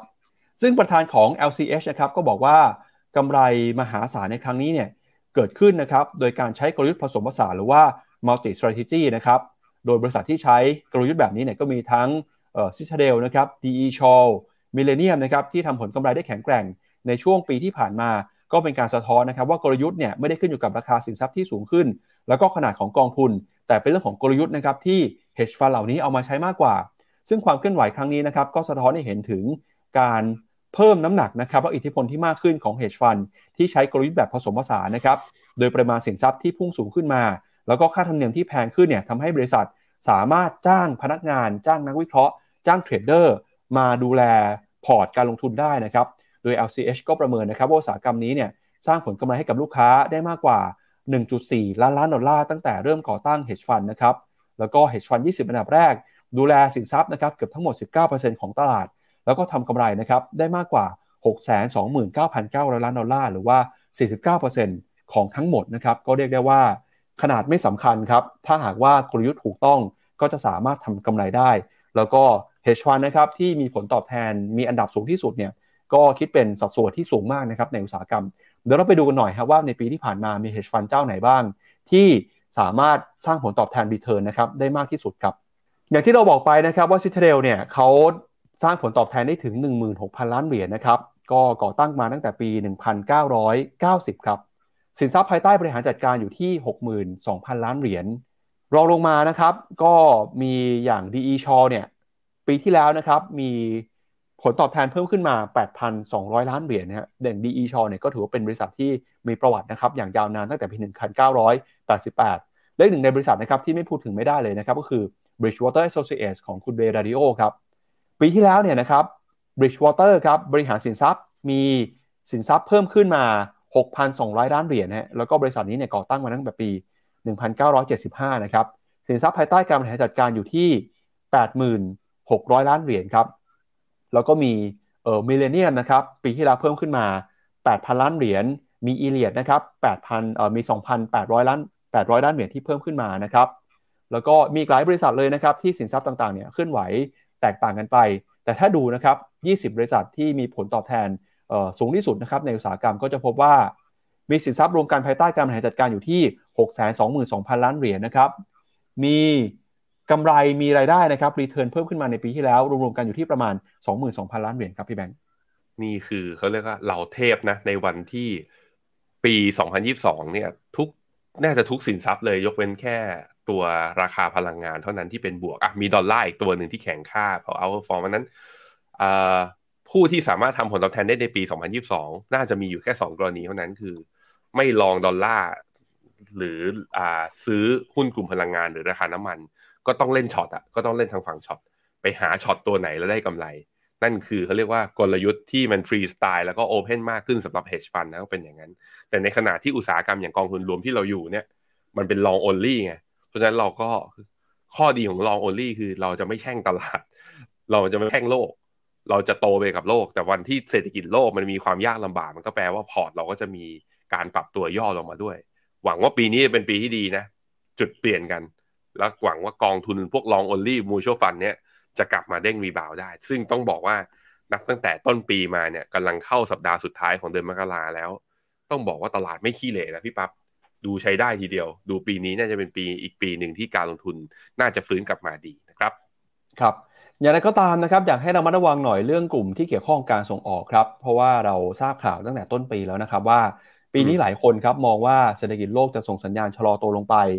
ประเทศไทยนะครับ ซึ่งเป็นประเทศที่มีเศรษฐกิจพึ่งพาการส่งออกในสัดส่วนที่สูงเนี่ยถ้าหากว่าประเทศคู่ค้านะครับการส่งออกชะลอตัวลงไป เราก็จะมีปริมาณมูลค่าการส่งออกที่ลดลงไปด้วย ล่าสุดเมื่อวานนี้นะครับกระทรวงพาณิชย์เปิดเผยตัวเลขการส่งออกในปี 65 ปีที่แล้วนะครับโต 5.5% มูลค่าการส่งออก 280,000 ล้านดอลลาร์นะครับ แต่นั้นก็ตามถ้าดูเฉพาะเดือนธันวาคมนะครับ กลายเป็นว่าเดือนธันวาคมเนี่ยการส่งออกของเราติดลบไปนะครับ 14.6%ครับ จากผลกระทบเศรษฐกิจโลกที่ชะลอตัวนะครับ โดยในปีนี้ครับมุมมองของผู้ที่เกี่ยวข้องนะครับ ไม่ว่าจะเป็นในฝั่งของกกรนะครับ ในฝั่งของกระทรวงพาณิชย์เนี่ยก็ออกมาประเมินว่าการส่งออกของไทยในปีนี้อาจจะชะลอตัวลงมาจากปีก่อนนะครับ กกรก็บอกเป้าส่งออกเนี่ยน่าจะอยู่ที่ประมาณ 1-2%เท่านั้นนะครับ ถ้าไปดูข้อมูลเพิ่มเติมนะครับเราก็จะเห็นว่าการส่งออกที่ชะลอตัวลงมาเนี่ยจะเป็นสินค้าเกษตรนะครับติดลบไป 11.6%การส่งออกสินค้าอุตสาหกรรมปรับตัวลงไป 10.8%อุตสาหกรรมนะครับที่เกี่ยวข้องกับอุตสาหกรรมในฝั่งของอาหารสัตว์ แม้ว่าจะเพิ่มขึ้นมานะครับ แต่อุตสาหกรรมที่เกี่ยวข้องนมอาหารทะเลเนี่ยชะลอตัวลงไปนะครับ สินค้าอุตสาหกรรมมีการส่งออกลดลงไปนะครับ แล้วก็ เรื่องของตลาดที่สำคัญ 10อันดับแรกของเรานะครับ ก็จะเห็นว่าสหรัฐอเมริกาจีนยังคงเป็นคู่ค้าสำคัญ ถ้าหากว่าอเมริกาจีนเศรษฐกิจชะลอตัวลงไปเนี่ยไทยก็จะได้รับผลกระทบด้วยนะครับเหมือนในช่วงของเดือนธันวาคมที่ผ่านมา เพราะฉะนั้นนะครับเป้าการส่งออกในปีนี้อาจจะลดลงมาจากปีก่อน แล้วก็ต้องระมัดระวังกับผู้ในกลุ่มส่งออกช่วงนี้ด้วยครับครับเรามาดูตัวเลขเพิ่มเติมกันหน่อยนะครับว่าเป็นยังไงบ้างนะครับกับการส่งออกในในช่วงนี้นะครับ เราก็จะเห็นนะครับว่าตัวเลขการส่งออกในบ้านเราเนี่ย ตอนนี้ แม้ว่าปีที่ผ่านมาทั้งปีจะดีนะครับ ปีที่ผ่านมาจะบวกได้ แต่ถ้าดูเฉพาะเดือนธันวาเนี่ยยังคงติดลบนะครับ มูลค่าการส่งออกมูลค่าการนำเข้าดุลการค้าก็ปรับตัวลดลงด้วยนะครับ ในช่วงเดือนธันวาครับ อืมครับผมลองดูกราฟถัดไปครับ ลองดูเป็นตัว Export กับตัว Import เป็น YOY นะ ก็คือ Year on Year จะเห็นว่า Export ของไทยนั้นนะอยู่ที่ติดลบ 14.6 แล้วก็ Import ก็ลบเหมือนกันแต่ลบน้อยกว่า ยังไม่ฟื้นครับ ซึ่งเชื่อว่าปี 2023 นี้แหละว่าจะฟื้นแต่ว่ากลายเป็นว่าจะฟื้นมาต้นปีเนี่ยบาทมาแข็งอย่างนี้ แน่นอนธุรกิจส่งออกมีปัญหาแน่นอนนะฮะ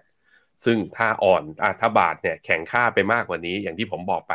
ผมคิดว่าแบงก์ชาติอาจจะมีการเข้ามาดูแล แล้วก็เข้ามาดูว่าเงินร้อนที่ไหลเข้ามาในไทยเนี่ยในช่วงหนึ่งเดือนที่ผ่านมานี้ มันเป็นเงินที่จะมาลงทุนจริง หรือพร้อมที่จะออกไปทุกเมื่อ แล้วมัน hurt กับระบบในภาพรวม ก็อาจจะต้องมีมาตรการหรือมีเรียกว่ามีนโยบายบางอย่าง เพื่อที่จะชะลอการแข็งค่าของค่าเงินบาทด้วยเช่นเดียวกันครับครับซึ่งวันนี้ประมาณบ่ายสองนะครับก็จะมีการรายงานผลการประชุมของคณะกรรมการกำหนดนโยบายการเงินธนาคารแห่งประเทศไทยนะครับซึ่งตลาดก็คาดว่าวันนี้เราน่าจะเห็นการขึ้นอัตราดอกเบี้ยนะครับอีกประมาณ 25 basis point ไปอยู่ที่ระดับ 1.5%นะครับแล้วก็ก่อนหน้านี้ครับแบงก์ชาติที่มีการเปิดเผยตัวเลขที่น่าสนใจครับเป็นสถิติ เงินฝากของคนไทยครับ ตอนนี้เนี่ยคนไทยที่ฝากเงินในธนาคารนะครับเขาก็เก็บรวบรวมตัวเลขกัน ไปดูว่าเงินในบัญชีเนี่ยมากน้อยแค่ไหน และจำนวนเงินเนี่ยมีส่งผลนะครับต่อเรื่องของความเหลื่อมล้ำยังไง คนที่รวยนะครับมีจำนวนกี่บัญชี คนที่มีเงินไม่ถึง 50,000 บาทมีกี่บัญชีนะครับปรากฏว่าสถิติเงินฝากของไทยล่าสุดนะครับเดือนพฤศจิกายนถึงเดือนธันวาคมปี 65 พบว่าบัญชีเงินฝากส่วนใหญ่ทั้งประเทศเลยนะครับคือประมาณ 106 ล้านบัญชีเนี่ยมีเงินฝากไม่ถึง 50,000 บาทต่อบัญชีครับ ส่วนคนที่รวยนะครับ อันดับต้นๆของประเทศครับ ก็คือมีเงินฝากตั้งแต่ 500 ล้านบาทขึ้นไปเนี่ยมีทั้งหมดนะครับ 1,608 บัญชีครับ ถ้าไปดูคนที่รวยที่สุดนะครับ กับคนที่จนที่สุดครับ ยอดเงินฝากรวมกันนะครับ ของบัญชีแต่ละประเภทครับ คือบัญชีที่มีเงินฝากไม่ถึง 50,000เนี่ยรวมกัน 106 ล้านบัญชี มีมูลค่ารวมกันอยู่ที่ประมาณ 436,000 ล้านบาทนะครับ ขณะที่คน 1,600 กว่าบัญชีเนี่ยนะครับมียอดเงินฝากรวมกัน 2 2.6 ล้านล้านบาทครับพี่แบงก์ก็คือสูงกว่ามูลค่านะครับสูงกว่าบัญชีไม่เกิน 50,000เนี่ยประมาณ 4-5 เท่าตัวเลยทีเดียวครับโดยข้อมูลนะครับของธนาคารแห่งประเทศไทยครับซึ่งรายงานสถิติเงินฝากของธนาคารพาณิชย์ที่จดทะเบียนนะครับในช่วงของเดือนพฤศจิกายนถึงธันวาเนี่ยก็ระบุว่า บัญชีเงินฝากทุกประเทศนะครับของไทยมีจำนวนรวมกันทั้งหมด 120 ล้านบัญชี โดยมียอดเงินฝากรวมทุกประเทศทุกบัญชีเนี่ยอยู่ที่ 15.9 ล้านล้านบาทนะครับก็เห็นว่าคนไทยในช่วงที่ผ่านมา มีการเปิดบัญชีเพิ่มมากขึ้น แล้วก็มียอดรวมเงินฝากเฉลี่ยก็เพิ่มมากขึ้นด้วยเช่นกันนะครับแต่เมื่อเจาะลึกลงไปครับพบว่าส่วนใหญ่คนไทยยังคงมีเงินฝากไม่ถึง 50,000 บาท โดยกลุ่มที่มีเงินฝากไม่ถึง 50,000 บาท มีอยู่มากนะครับถึง 106 ล้านบัญชีเลยฮะก็คิดเป็นสัดส่วนประมาณ 88.3%จากจำนวนบัญชีทั้งหมดนะครับขณะที่ยอดรวมเงินฝากของกลุ่มนี้นะครับอยู่ที่ 436,000 ล้านบาท ตัวเลขนี้ก็สะท้อนให้เห็นนะครับว่า แม้ว่าคนไทยครับจะเปิดบัญชีมากขึ้น แต่ยอดเงินในบัญชีเนี่ยยังอยู่ในระดับต่ำครับส่วนเงินฝากของกลุ่มที่อยู่ในหลัก 10 ล้านร้อยล้าน 500 ล้านขึ้นไปนะครับถือว่าเป็นเพียงกลุ่มเล็กๆของประเทศเท่านั้นครับซึ่งปัจจัยที่ทำให้บัญชีเปิดใหม่มากขึ้นนะครับซึ่งเป็นบัญชีออมทรัพย์เนี่ยทางแบงก์ชาติก็บอกมาว่านะอาจจะเป็นมาจากเรื่องของวิกฤตการโควิด ทำให้รัฐบาลมีการออกมาตรการช่วยเหลือคนไทย ซึ่งมาตรการเหล่านี้นะครับจำเป็นต้องให้ประชาชนเปิดบัญชีธนาคาร เพื่อรับความช่วยเหลือจากรัฐบาล ซึ่งข้อมูลบัญชีเงินฝากนะครับ ก็มีการแบ่งตามจำนวนเงินมากไปน้อยนะครับ มีการแบ่งแยกจำแนกตั้งแต่ 50,000 บาท 50,000 ถึง 1 0 0 0 0 0 บาท 50,000 ถึง 1 0 0 0 0 0 บาทเนี่ยมีอยู่ประมาณ 4 ล้านบัญชี 2 0 0 0 0 0 ถึง 5 0 0 0 0บาท มีประมาณ 3 ล้าน 1 0 0 0 0 0บัญชี5 0 0 0 0 ถึง 1 ล้านบาท มี 1 ล้าน 6 0 0 0 0 บัญชี 1 ล้านถึง 10 ล้านนะครับ มีประมาณ 1ล้าน7 0 0 0 0บัญชี 10 ล้านถึง 25 ล้านมี 1 0 0 0 0 0บัญชีนะครับแล้วก็ 100 ล้านถึง 200 ล้านมี 6,400 บัญชีนะครับแล้วก็อย่างที่เราบอกไปนะครับ 500 ล้านบาทขึ้นไปมี 1,608 บัญชีครับนอกจากนี้นะครับข้อมูลของสถาบันคุ้มครองเงินฝากเนี่ยก็บอกไปในทิศทางเดียวกันนะครับว่าจำนวนผู้ฝากเงินครับที่ได้รับการคุ้มครองเงินฝากตามมาตรการกฎหมายนะครับมีทั้งหมด 89 ล้านรายนะครับแล้วก็พบว่ามีจำนวนที่เพิ่มมากขึ้นมาจากช่วงก่อนหน้านี้ด้วยนะครับ ก็ เงินฝากในระบบเพิ่มมากขึ้น แต่ความเหลื่อมล้ำก็ยังคงมีอยู่ในบ้านเราครับพี่แบงค์เออผมคิดว่าวิธีการดูน่าจะเป็นการดูแบบ snapshot ดูเหมือนถ่ายรูปครั้งเดียวอะอาจจะอะเอาตอนสิ้นปีแล้วเอามาดูกัน ผมคิดว่าตัวเลขไอ้ตัวต่ำกว่าห้าหมื่นก็ไม่แปลกอะผมถามคุณผู้ชมนะ ที่ดูกันอยู่ตอนเนี้ย ใครมีเงินนะ net net worth นะ กองทุนหุ้นและการลงทุนประเภทอื่นๆนะมีเกินสองล้านบ้าง แล้วมีเงินฝากที่อยู่ในเงินฝากออมทรัพย์ต่ำกว่าห้าหมื่นผมมาคนหนึ่งผมยกมือเลย ถามว่าเพราะอะไรก็คือผมโยกไปทำอย่างอื่นเนี่ยออมทรัพย์มันเอาไว้สำหรับเอามาเข้าเงินเดือน เสร็จแล้วพอเงินเดือนเข้ามาปุ๊บผมก็โยกเอาไปหาตอบผลตอบแทนในที่อื่น ผมคิดว่ามีคนมากเหมือนกันที่เป็นอย่างนั้นเพราะนั้นคนที่มีเงินในบัญชีต่ำกว่าห้าหมื่นไม่ได้แปลว่าคนจนไปทั้งหมดร้อยล้านเนี่ยไม่ใช่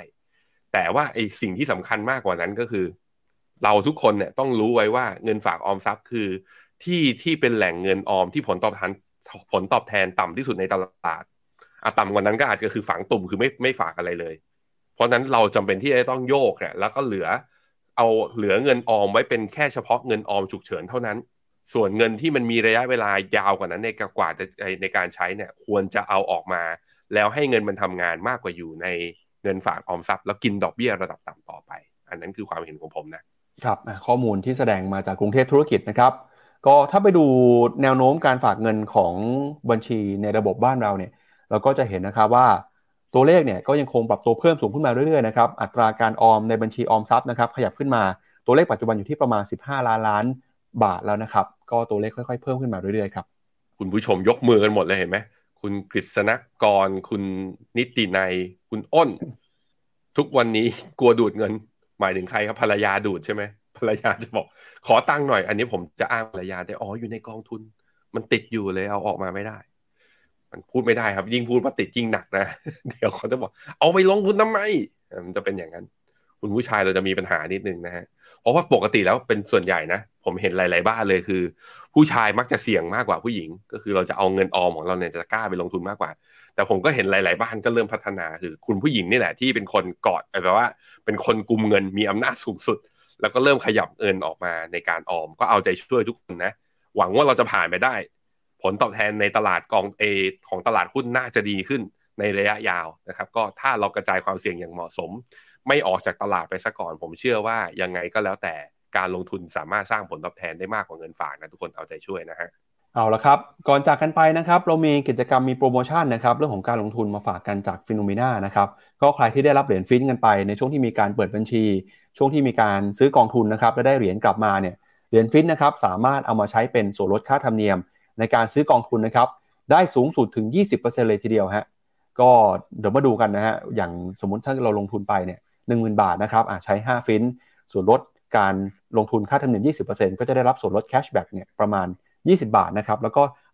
เพิ่มขึ้นมาตามจำนวนที่เพิ่มขึ้นนะครับโดยกิจกรรมนี้นะครับจะเอาสามารถนำฟินมาแลกเป็นส่วนลดค่าธรรมเนียมได้ จากการซื้อกองทุนเป็นฟอนต์เอ็นฟรีนะครับจากบลจ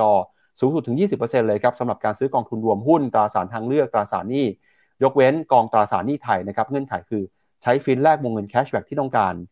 ภายในก่อนเที่ยงคืนนะครับของวันที่ทำรายการ แล้วก็คำสั่งซื้อเนี่ยต้องมีวันที่มีรายการมีผลไม่เกิน 14 วัน กองทุนนะครับต้องเข้าสู่แผนของผู้ใช้ไม่เกิน 20 วัน หลังจากที่แลกฟินนะครับแล้วก็แคชแบ็กจะคืนในรูปแบบของกองทุนตลาดเงินเข้าไปในแผนนะครับไม่เกิน 30 วัน หลังจากทำการแลกแคชแบ็กครับ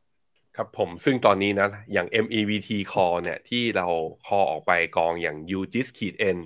หรือใครที่ลงทุนในกองอย่างอยากตอนนี้ถามเข้ามาว่า จีนลงเพิ่มได้ไหม เวียดนามลงเพิ่มได้ไหม คุณเปิดมาดูในตัว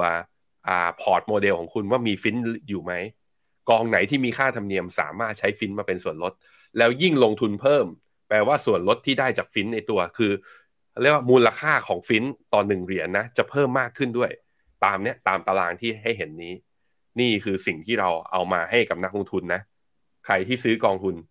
สามารถแลกเป็นส่วนลดค่าธรรมเนียมได้ ไม่ว่าจะเป็นกองไหนก็แล้วแต่ที่มี front-end feeขอให้ trade อยู่บนแพลตฟอร์ม Finnomena เท่านั้นอะลองดูกันนะครับ เอาละครับ และนี่ก็เป็นทั้งหมดนะครับของรายการข่าวเช้า Morning Brief ในวันนี้นะครับ ขอบพระคุณสำหรับการติดตามกันแล้วเดี๋ยวพรุ่งนี้กลับมาเจอกันใหม่ วันนี้เราสองคนและทีมงานลาไปก่อนนะครับ วันนี้สวัสดีครับ ในโลกของการลงทุนทุกคนเปรียบเสมือนนักเดินทาง คุณล่ะเป็นนักเดินทางสายไหน กองนี้ก็ดี เทรนด์การลงทุนนี้ก็มา ใครว่าดีเราก็ไปหมดแต่ไม่ค่อย workให้ฟิโนเมนาเอ็กซ์คลูซีฟบริการที่ปรึกษาการเงินส่วนตัว ที่พร้อมช่วยให้นักลงทุนทุกคนไปถึงเป้าหมายการลงทุน สนใจสมัครที่ f i n o m e f i n o m e n a e x c l u s i v e หรือ line at f i n o m e n a p o r t คำเตือน ผู้ลงทุนควรทำความเข้าใจลักษณะสินค้า เงื่อนไขผลตอบแทน และความเสี่ยงก่อนตัดสินใจลงทุน